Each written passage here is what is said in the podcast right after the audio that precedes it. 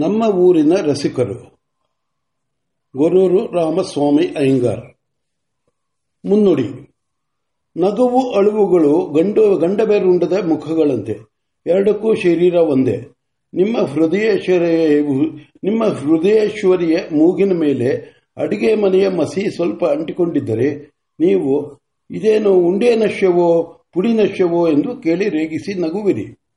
ಆದರೆ ಅದೇ ಮುಖದ ಮೇಲೆ ಬಾಣಲೆಯ ತುಪ್ಪ ಸಿಡಿದು ಬಿದ್ದು ಹುಣ್ಣಾದರೆ ಆಗ ನಿಮ್ಮಿಂದ ನಿಮ್ಮ ಬಾಯಿಂದ ಹೊರಡುವುದು ನಗುವಾದೀತೆ. ಜೀವನದ ಸಣ್ಣ ಸಣ್ಣ ವಿಕಾರಗಳು, ಚಕ್ಕಲು ಚಕ್ಕುಳುಗಳಿ ಇಡುವ ಬೆರಳುಗಳು, ದೊಡ್ಡ ದೊಡ್ಡವು ಶೂಲದ ಮೊನೆಗಳು. ವಿಕಾರವೆಂದರೆ ನಮಗೆ ರೂಢಿಯಾಗಿ ಅಥವಾ ಇಷ್ಟವಾಗಿ ಬಂದಿರುವ ವಸ್ತುಸ್ಥಿತಿಯಲ್ಲಿ ನಡೆಯುವ ನಡೆಯುವ ವೈಪರೀತ್ಯ. ಅತಿ ಅದು ಅತಿ ದೂರ ವ್ಯಾಪಿಸಿದೆ, ಬಹುಕಾಲ ನಿಲ್ಲುವಂತ ನಿಲ್ಲುವಂತಿರದೆ ಸುಲಭವಾಗಿ ತಿದ್ದಿಸಿಕೊಳ್ಳುವ ಹಾಗಿದ್ದರೆ, ಅಥವಾ ನಮ್ಮ ಸೌಖ್ಯಕ್ಕೆ ಭಂಗ ತರುವ ಹಾಗಿದ್ದರೆ ಕೀರಿನಲ್ಲಿ ಸಿಕ್ಕುವ ಬಾದಾಮಿ ದ್ರಾಕ್ಷಿಗಳಂತೆ ಅದು ಇಷ್ಟವೇ, ಒಂದು ಜಾತಿಯ ಸೌಂದರ್ಯವೇ ಆದೀತು. ಈ ಬಗೆಯ ಲಘು ವಿಕಾರವನ್ನು ಸೌಂದರ್ಯ ಸಾಮಗ್ರಿಯ ಒಂದು ಅಪಕ್ವ ಅಪಕ್ವಾವಸ್ಥೆ ಎಂದು ಹೇಳಬಹುದು. ಅದು ನರನನ್ನು ತಯಾರು ಮಾಡುವ ಮಾಡ ಹೊರಟ ಬ್ರಹ್ಮನ ಕೈಯಿಂದ ವಾನರನು ಹೊರಟ ಬಂದ ಹಾಗೆ. ಮಾಗಿ ಮಾಗಿ ಬಾಯನ್ನು ಸಿಹಿ ಮಾಡಬೇಕಾದ ಮಾವಿನಕಾಯಿ ಕಲ್ಲಿನ ಪೆಟ್ಟಿಗೆ ಸಿಕ್ಕಿಬಿದ್ದು ಹಲ್ಲಿಗೆ ಹುಚ್ಚು ಹಿಡಿಸುವ ಹಾಗೆ. ಜಗನ್ಮೋಹಕವಾಗಬೇಕಾಗಿದ್ದ ಭಾವಚಿತ್ರವು ರಾಜನ ಆತುರದಿಂದ ತೆನಾಲಿ ರಾಮಕೃಷ್ಣನ ವಿಕಟ ಚಿತ್ರವಾದರೆ ಹೇಗೆ ಹಾಗೆ ತುಂಬರನ್ನಂತೆ ಹಾಡುವನೆಂದ ತೆರೆದ ಬಾಯಿಂದ ತೇಗ ಹೊರಟಾಗ ಆಗುವ ಹಾಗೆ.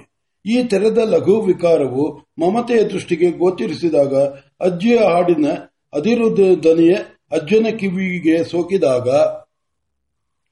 ಬಾವನ ಹಣೆಯ ಮೇಲೆ ಬೊಟ್ಟಿನ ಸೊಟ್ಟು ಅಕ್ಕನ ಕಣ್ಣಿಗೆ ಕಾಣಿಸಿದಾಗ ಅದು ನಿರ್ಮಲ ಹಾಸ್ಯದ ಬುಗ್ಗೆಯಾಗುವುದು. ನಮ್ಮ ಜೀವಾನುಭವದ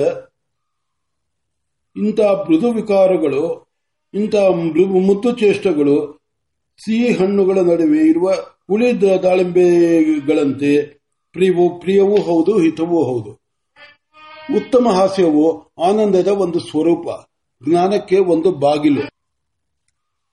ನಮ್ಮ ಪೂರ್ವ ಸಾಹಿತ್ಯದಲ್ಲಿ ಉತ್ತಮ ಹಾಸ್ಯ ಪ್ರಧಾನವಾದ ಕಾವ್ಯಗಳು ಅಪರೂಪವಾಗಿವೆ. ಹಾಸ್ಯವೇನೋ ಕಾವ್ಯ ರಸಗಳಲ್ಲಿ ಒಂದೊಂದು ಲಕ್ಷಣವೆಂದು ಶಾಸ್ತ್ರಕಾರರು ಒಪ್ಪಿಕೊಂಡಿದ್ದಾರೆ. ಆದರೆ ಅದರ ಉದಾಹರಣೆಯಾಗಿ ನಮಗೆ ದೊರಕುವ ಪ್ರಹಸನಗಳು ಬಹುಶಃ ಕೊಠಡಿಯೊಳಗೆ ಮಾತ್ರವೇ ರಹಸ್ಯವಾಗಿ ಓದಿಕೊಳ್ಳಬಹುದಾದವು. ಅವುಗಳದು ಸಭ್ಯ ಹಾಸ್ಯವಲ್ಲ. ಸಭ್ಯ ಹಾಸ್ಯದಲ್ಲಿ ನವರು ನಾಜೂಕು ಇರಬೇಕು.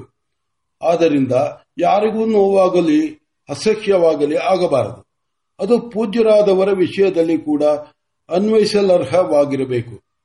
ಕಾಳಿದಾಸನು ಬ್ರಹ್ಮನನ್ನು ವೇದಾಭ್ಯಾಸ ಜಡನೆಂದು ಕರೆದು ರಮಣೀಯ ರೂಪ ನಿರ್ಮಾಣವು ಆ ಪುರಾಣ ಮನೆಯಿಂದ ಹೇಗ ಹೇಗಾದೀತೆಂದು ಶಂಕೆ ಸೂಚಿಸಿ ಪರಿಹಾಸವನ್ನ ಪರಿಹಾಸವನ್ನು ಅಭಿನಯಿಸಲಿಲ್ಲವೇ?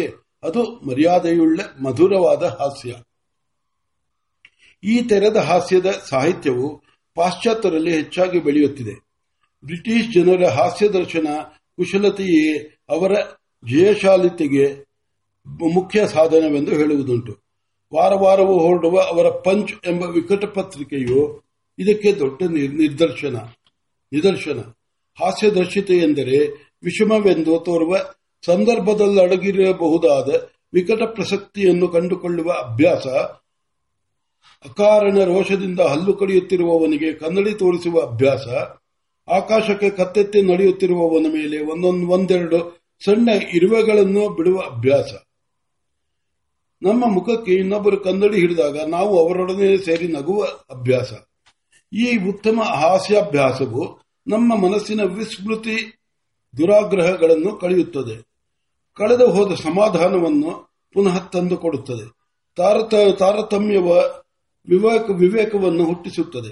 ಹೀಗೆ ಬರುವ ಉತ್ತಮ ಉತ್ತಮಾಧಮ ಉತ್ತಮಾಧಮ ನಿರ್ಣಯ ಶಕ್ತಿಯೇ ಅಲ್ಲವೇ ಕಾರ್ಯಸಾಧನೆಗೆ ಬೇಕಾದುದು. ಪಾಶ್ಚಾತ್ಯ ಜನರ ವಿಶೇಷ ಸಂದರ್ಭಗಳು ವಾರ ವಾರವೂ ದಿನ ದಿನವೂ ಅಲ್ಲಿ ಹಾಸ್ಯ ಹಾಸ್ಯದರ್ಶಿಗಳ ದುರ್ಬಿನ್ನುಗಳಿಗೆ ಸಿಕ್ಕಿ ವೃತ್ತಪತ್ರಿಕೆಗಳಿಗೆ ವೃತ್ತಪತ್ರಿಕೆಗಳಲ್ಲಿ ಪ್ರಕಟಗೊಳ್ಳುತ್ತವೆ. ಅವರ ರಾಜ್ಯಾಧಿಕಾರದ ಮತ್ತು ಪ್ರಜಾಪ್ರಮುಖರ ಮಾತು ನಡೆತಗಳು ವಿವಿಧ ವಿಕಟಚಿತ್ರ ಕ್ಯಾರಿಕೇಚರ್ಗಳಲ್ಲಿ ರೂಪವಾಗುತ್ತದೆ. ಅದನ್ನು ನೋಡಿದವರಿಗೆ ವಿಕಾರದ ಛಾಯೆಯಾಗಿ ಎಡೆಕೊಡದ ರೂಪರೇಖೆಯಲ್ಲ ರೂಪರೇಖೆ ಇಲ್ಲ, ಹಾಸ್ಯದ ಬೀಜಕ್ಕೆ ಅವಕಾಶವಿಲ್ಲದ ಮಾನವ ಪ್ರಸಂಗವಿಲ್ಲ ಎಂಬುದು ಚೆನ್ನಾಗಿ ತೋರಿಬರುತ್ತದೆ. ಈ ಹಾಸ್ಯ ದೃಷ್ಟಿಯ ಸಹಾಯದಿಂದ ನಮ್ಮ ಮುಖದ ಬಿಗಿದ ನರಗಳು ಸ್ವಲ್ಪ ಬಿಡಿ ಸಡಿಲ ಬೀಳುತ್ತವೆ. ದೂರದಲ್ಲಿ ನಿಂತು ಹೊಂಚಿ ನೋಡುವವರು ನಮ್ಮ ಹತ್ತಿರ ಬರುತ್ತಿರುವ ಬರುವಂತಾಗುತ್ತದೆ. ನಾವೇನೋ ದೇವಾಂಶ ಮೂರ್ತಿಗಳಲ್ಲ, ಇತರರಂತೆ ಆಗಾಗ ತಪ್ಪು ಹೆಜ್ಜೆ ಇಡುವ ಮನುಷ್ಯರೇ ಎಂಬುದು ನಮ್ಮ ದಿವ್ಯ ಚಿತ್ತಕ್ಕೆ ವೇದ್ಯವಾಗುತ್ತದೆ. ಇದೇ ತಿಳುವಳಿಕೆಗೆ ದಾರಿ. ಈ ಬಗೆಯ ಉಪಕಾರವು ನನಗೆ ನಮಗೆ ಶ್ರೀಮಾನ್ ರಾಮಸ್ವಾಮಿ ರಾಮಸ್ವಾಮಿ ಅಯ್ಯಂಗಾರ್ಯರಂತ ಲೇಖಕರಿಂದ ಆಗಬೇಕಾಗಿದೆ. ರಾಮಸ್ವಾಮಿ ಅಯ್ಯಂಗಾರ್ಯರು ನಮ್ಮ ಸಮಾಜದ ಮುಖಕ್ಕೆ ಕನ್ನಡಿ ಎತ್ತಿ ಹಿಡಿದಿದ್ದಾರೆ. ಅದು ಪ್ರೀತಿ ಸಹಾನುಭೂತಿಗಳ ರಸದಿಂದ ಆಗಿರುವ ಕನ್ನಡಿ. ಆದ ಕಾರಣ ಅದರಲ್ಲಿಯ ಪ್ರತಿ ಪ್ರತಿಬಿಂಬವು ಅವ ಅದರ ಮಚ್ಚೆಗಳು ಸೊಟ್ಟುಗಳು ಏನಿದ್ದರೂ ಅವು ಸೇರಿ ಯಥಾರ್ಥವನ್ನು ಮೀರದೆ ಮನೋಹರವಾಗಿದೆ. ಅವರ ಬರವಣಿಗೆಯಲ್ಲಿ ಮೂರು ಗುಣಗಳನ್ನು ಕಾಣಬಹುದು.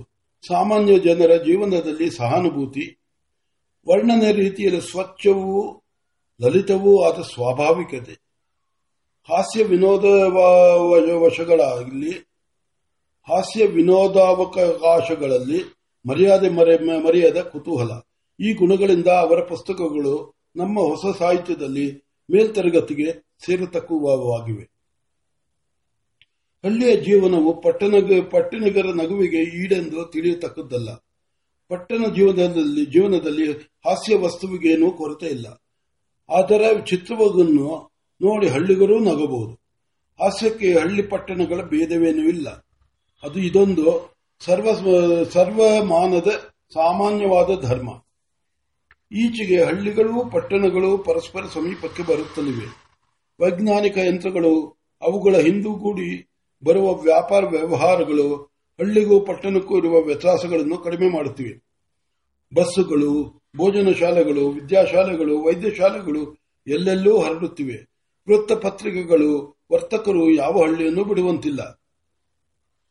ಗ್ರಾಮಸ್ಥರ ಮನೋಧರ್ಮಗಳು ಕ್ರಮಕ್ರಮವಾಗಿ ನಾಗರಿಕರ ದಾರಿಗಳನ್ನು ಹಿಡಿಯುತ್ತಿವೆ. ನಾಗರಿಕರಾದರೂ ನಗರದ ಸದ್ದು ಸಡಗರಗಳಿಂದಲೂ ಉದ್ದೇಶವಿಲ್ಲದ ಅವಸರದಿಂದಲೂ ನಿರ್ಬಂಧದ ಸಂಭ್ರಮದಿಂದಲೂ ಒಣಧಾವಂತದಿಂದಲೂ ಬಳಲಿ ಬೇಸತ್ತು ಸ್ವಲ್ಪ ಕಾಲವಾದರೂ ಹಳ್ಳಿಯ ಪಚ್ಚೆ ಪೈರುಗಳನ್ನು, ದನಕರುಗಳ ಓಡಾಟವನ್ನು, ಕೆರೆ ಕಾಲುವೆಗಳ ತಂಪನ್ನು, ಅಲ್ಲಿಯ ಮೌನವನ್ನು, ಶಾಂತಿಯನ್ನು, ಸಾವಕಾಶವನ್ನು, ಸೃಷ್ಟಿಯ ಸ್ವಭಾವ ಲಕ್ಷಣವನ್ನು ನೋಡೋದವೆಂದು ಬಯಸಲಾರಂಭಿಸಿದ್ದಾರೆ. ಇನ್ನು ಮುಂದೆ ಕೃಷಿಯು ಕಾರ್ಖಾನೆಯು ಅಕ್ಕಪಕ್ಕಗಳಲ್ಲಿರುವ ಕಾಲ. ಹಳ್ಳಿಯ ಬಾಹ್ಯ ಪ್ರಪಂಚವನ್ನು ಮರೆತು ಮರೆಯಿಸಿಕೊಂಡು ಮರೆಯಿಸಿಕೊಂಡಿರುವ ದ್ವೀಪಾಂತರವಾಗದೆ ದೇಶ ಜೀವನದ ಜಗಜ್ಜೀವನದ ಮಧ್ಯರಂಗಕ್ಕೆ ಎಳೆಯಲ್ಪಡುತ್ತಿದೆ. ದೇಶ ಜೀವನವು ಪಟ್ಟಣಗಳನ್ನಾಶ್ರಯಿಸುವುದನ್ನು ಬಿಟ್ಟು ಹಳ್ಳಿಗಳ ಕಡೆಗೆ ಹರಿಯುತ್ತಿದೆ. ಈ ಗ್ರಾಮ ನಗರ ಸಂಸರ್ಗದಲ್ಲಿ ಕೊರಗಾಟಕ್ಕೆ ಕಾರಣವೇನು ನನಗೆ ತೋರುವುದಿಲ್ಲ. ಇಬ್ಬರಿಗೂ ಅದರಿಂದ ಶುಭವೆಂದೇ ತೋರುತ್ತದೆ. ಆ ಬದಲಾವಣೆಯಲ್ಲಿ ಕೆಲವು ಹಳೆಯ ಲಕ್ಷಣಗಳು ನಷ್ಟವಾಗುವುದು ಸ್ವಾಭಾವಿಕ. ಆದರೆ ಆ ಲಕ್ಷಣಗಳ ನೆನಪು ನಷ್ಟವಾಗಬೇಕಾದುದಿಲ್ಲ. ಅದು ನಷ್ಟವಾಗದಂತೆ ಉಳಿಸುವ ಫೋಟೋ ಬಿಂಬಗ್ರಹಣ ನಿಪುಣರು ನಮ್ಮ ರಾಮಸ್ವಾಮಿ ಅಯ್ಯಂಗಾರ್ಯರು.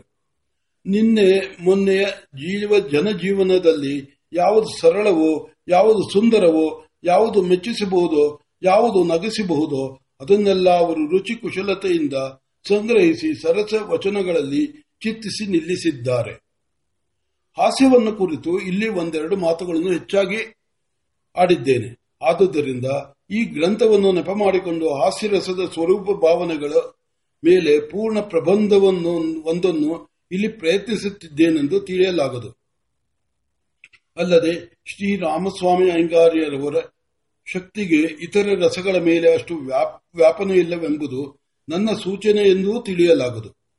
ಹಾಸ್ಯವು ನಯವಾದ, ಹಗುರವಾದ, ಶುಚಿಯಾದ, ಸಭ್ಯವಾದ ಹಾಸ್ಯವು ನಮ್ಮಲ್ಲಿ ವಿಶೇಷವಾಗಿಲ್ಲವೆಂದು ಅದು ನಮ್ಮ ಸಾಹಿತ್ಯದಲ್ಲಿ ಹೆಚ್ಚಾಗಿ ಬೆಳೆಯುವುದು ಒಳ್ಳೆಯದೆಂದು ನಾನು ತಿಳಿದುಕೊಂಡಿದ್ದೇನೆ.